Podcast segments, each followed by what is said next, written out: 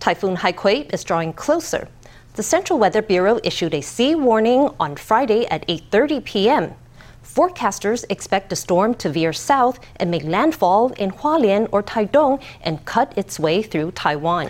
Once it reaches the Taiwan Strait, its effects could linger in some places until Wednesday. Let's hear from the CWB.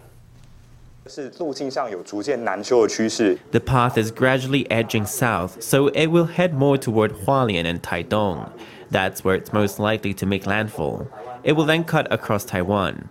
On September 4th, 5th, and maybe even 6th, wind currents may weaken, slowing the storm in its path and making it stay in the southern part of the Taiwan Strait.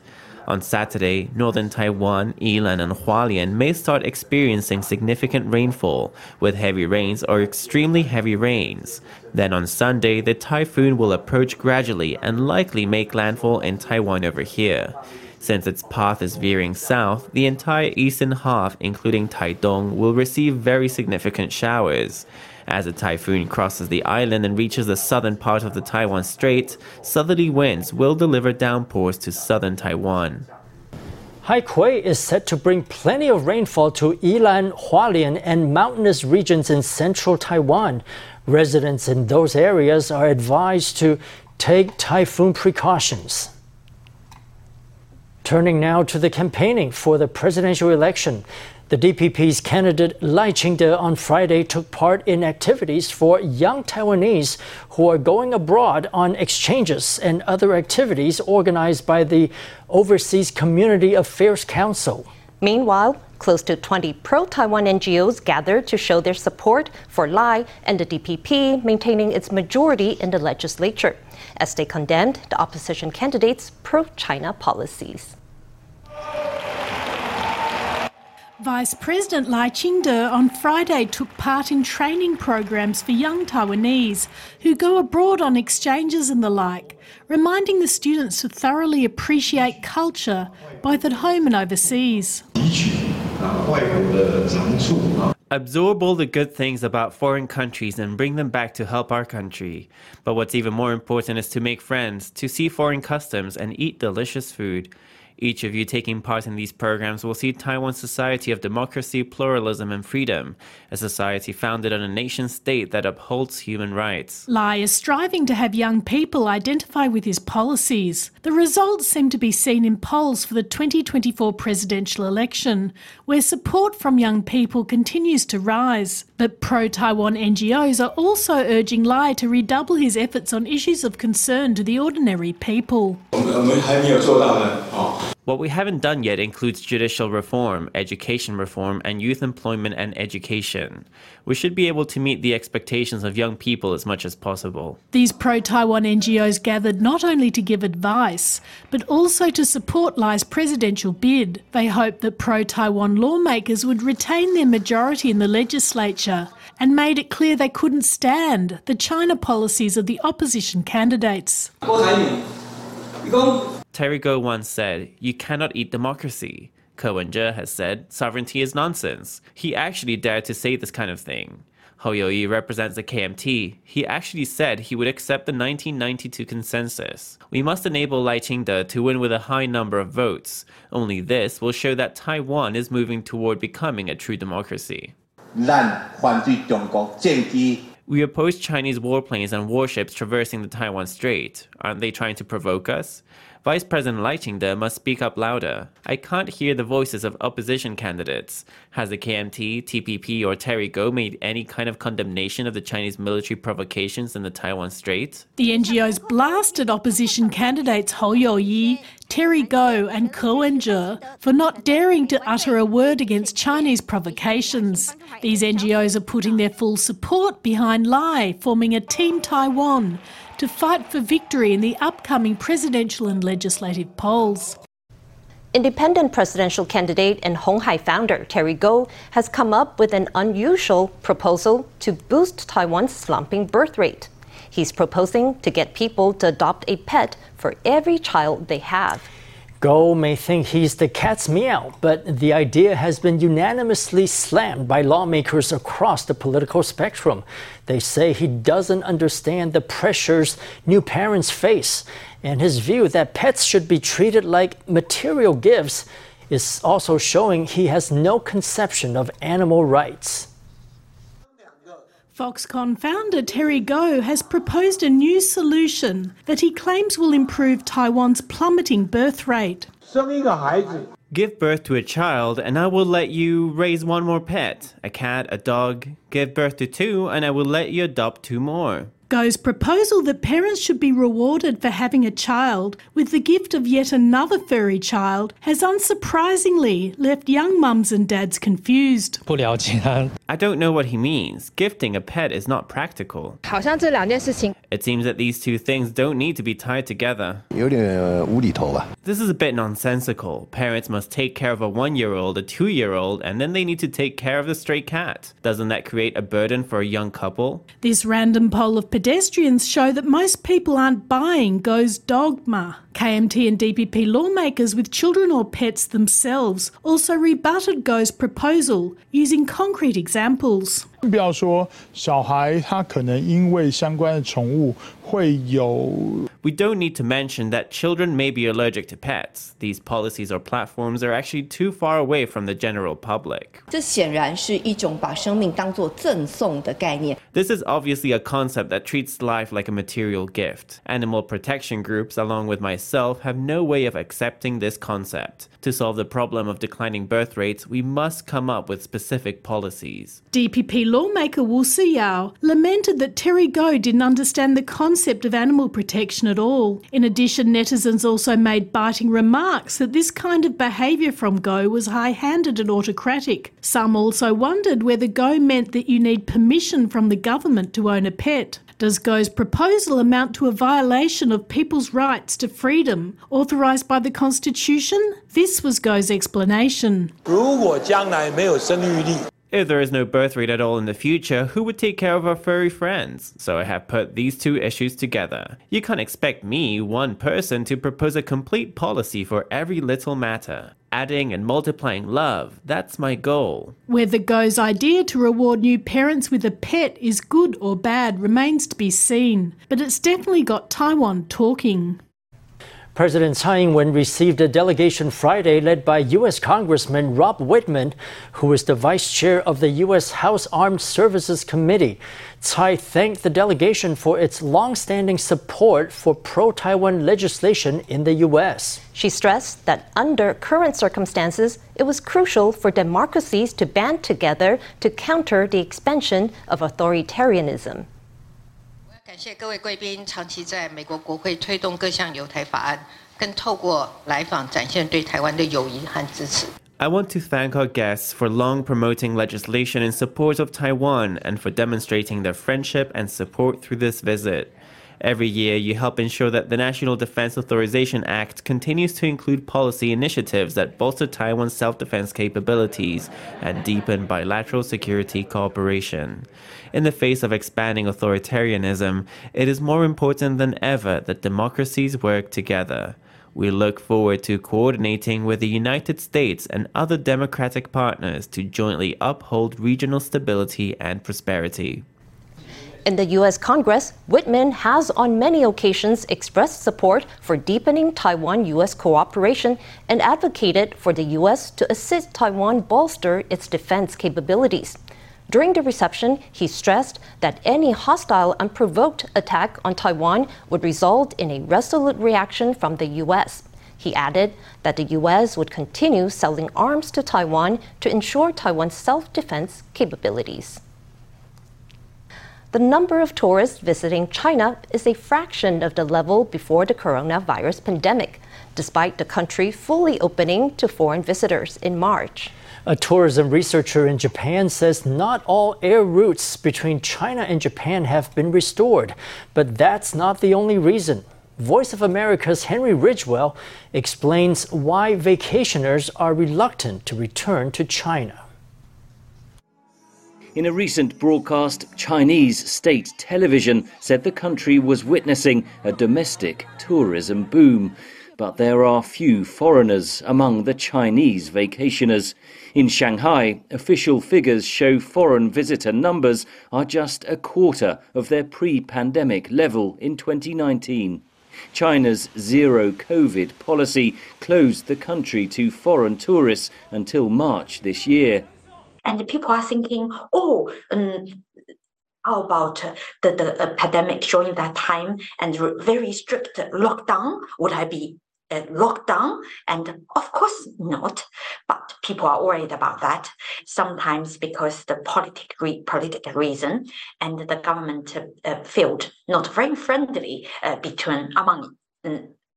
China and the Western relation, and that has certainly impacted the customer's um, uh, decision to go or not. But Wu insists foreign tourists will get a warm welcome in China. Now, because there's so few, so they are asked to take photo wherever they go and uh, treat like a celebrity and like 30 years ago. And it is incredible. China was a major destination for Japanese tourists and business travelers before the pandemic but demand from the island nation has also failed to return, says Yoko Hayano of JTB Tourism Research and Consulting. Since the coronavirus pandemic, all air routes have not yet been restored. The number of airline seats available to China is still only about 30% compared with 2019, so there's a big impact. Meanwhile, Japan is experiencing a boom in foreign tourism. China is trying to revive inbound tourism. Beijing and Washington have agreed to double the number of direct passenger flights to 24 per week from late October. Henry Ridgwell, VOA News, London. Back in April 2021, a Taroko Express train derailed in Hualien, killing 49 people and injuring another 200. At the time, the damaged carriages were moved to storage following an investigation. But now, more than two years later, another investigation on Thursday has found human remains in the wrecked carriages. A representative for the families of the victims is urging the government to update its search procedures so that all human remains can be identified and returned to families as quickly as possible. When I saw the bone fragment, I wanted to do all I could to protect it so that it wouldn't get lost. I wanted to take it back to where it truly belongs.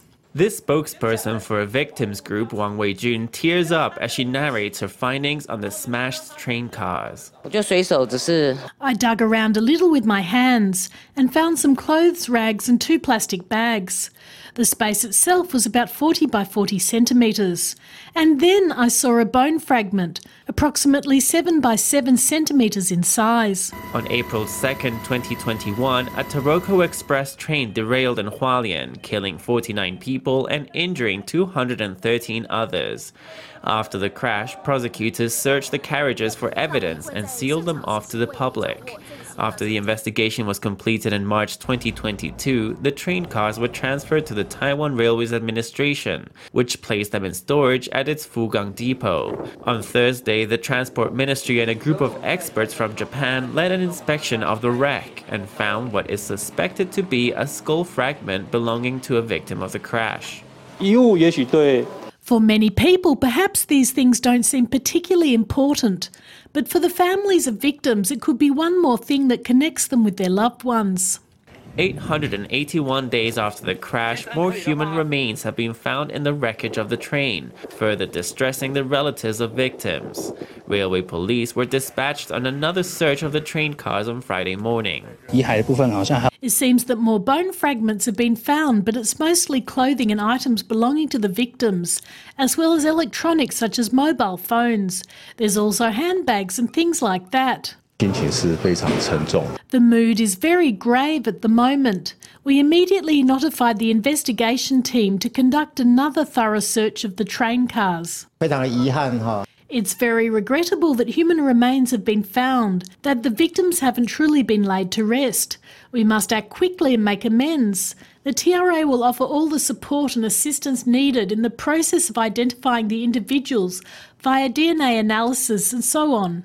Families of the victims have called on the government to review its disaster prevention and rescue guidelines to prevent more disasters in the future and lay the victims to rest as quickly as possible. Foxconn's plant in the U.S. state of Wisconsin is making news internationally once again. In the latest, a Washington Post article reported local residents said they had seen few signs of life at the massive complex. A local catering company had even announced that outside groups could rent the space for events. The U.S. newspaper said the current state of the plant near Milwaukee is, quote, nothing like the giant manufacturing campus with 13,000 high tech jobs that former American President Donald Trump and Foxconn promised five years ago. Foxconn, which is known in Taiwan as Hon Hai, strongly denies the charges. In a statement released Friday, it said it was continuing to expand operations in Wisconsin, continuing to produce servers for American customers, and starting to manufacture solar inverters. It denied that the plant was idle, adding that Foxconn employs more than 1,000 local employees and that its headcount had increased 42% during the pandemic. It also said it was the state's biggest taxpayer. Foxconn is urging against the spread of false rumors, saying that it may take legal action against the Washington Post. It's lobster season, and that means time to get creative for seafood chefs. Lobster rolls, lobster gratin, and lobster hot pots are just some classic dishes.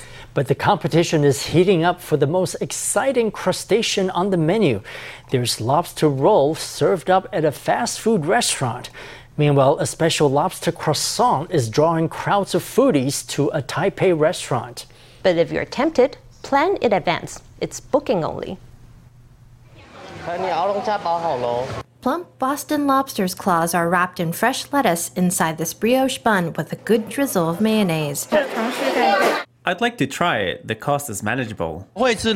I do eat lobster, but not in a fast food store. Don't you need some sense of ceremony and atmosphere for a lobster? It's lobster season right now, which means the crustacean is on menus all over Taiwan. At this hot pot restaurant, there's even a lobster roll croissant using high-end Australian lobster grilled to order with freshly cut cabbage and a squeeze of sauce. But the croissant is booking only. It's fragrant and crispy. The crispiness comes from the croissant. The snow crab paste doesn't keep very long, so the dish needs to be booked in advance so that we can prepare it. At least 60% of our tables order it. Increasing freight costs have made the price of lobster rise. An average Boston lobster costs 900 to 1000 NT per catty, while a wild Australian lobster is about 4000 NT per catty. Restaurants want to grasp the lobster season and give diners a new experience of this luxury ingredient. Have you ever seen a fish fight? A small business in Zhubei offers tourists a chance to try out this traditional local pastime.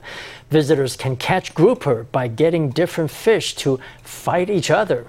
Afterward, the whole family can cook the fish caught at the venue and enjoy a home cooked meal. Let's go to Zhubei Leisure Farm Park for a taste of the unusual experience. Hang on with all your might. The bamboo pole shakes uncontrollably. It's a catch. A small fish is tied to the fishing rod and is fighting a larger fish. Local people invented the new fishing method, fish fighting. This bamboo fish fighting experience was a way for the local country kids to amuse themselves. In their free time, they would chop down a bamboo pole, a thicker or thinner pole, depending on if they want to catch a big or small fish today. No hooks are needed here. Small fish are tied straight onto the fishing line and sent to fight with the larger fish. As families enjoy fishing together, gasps mingle with laughter. Parents and children can have a shared sense of achievement. 觉得这样的钓鱼方法怎么样？这样是特别吗？对，这样特别。哦，有一种释放的感觉，真的，因为因为因为它那个很大力，然后你要这样子，然后然后鱼跳上来的时候，你就觉得啊，我真厉害的。The big fish are giant grouper. Successful fishers take their spoils straight to the kitchen. Parents show the children how to wash and cut the food, and together they serve up this delicious and appetizing dish. Actually, the people in the park come here at the weekends to let off some stress from the fish fighting to getting to know the fish, catching them, and then cooking and eating them. It's a real journey with zero jet lag. I think everyone really pulls together in the cooking, and it's great. This traditional pastime has become a family day out for visitors in Zhubei, with something for everyone from fishing to cooking.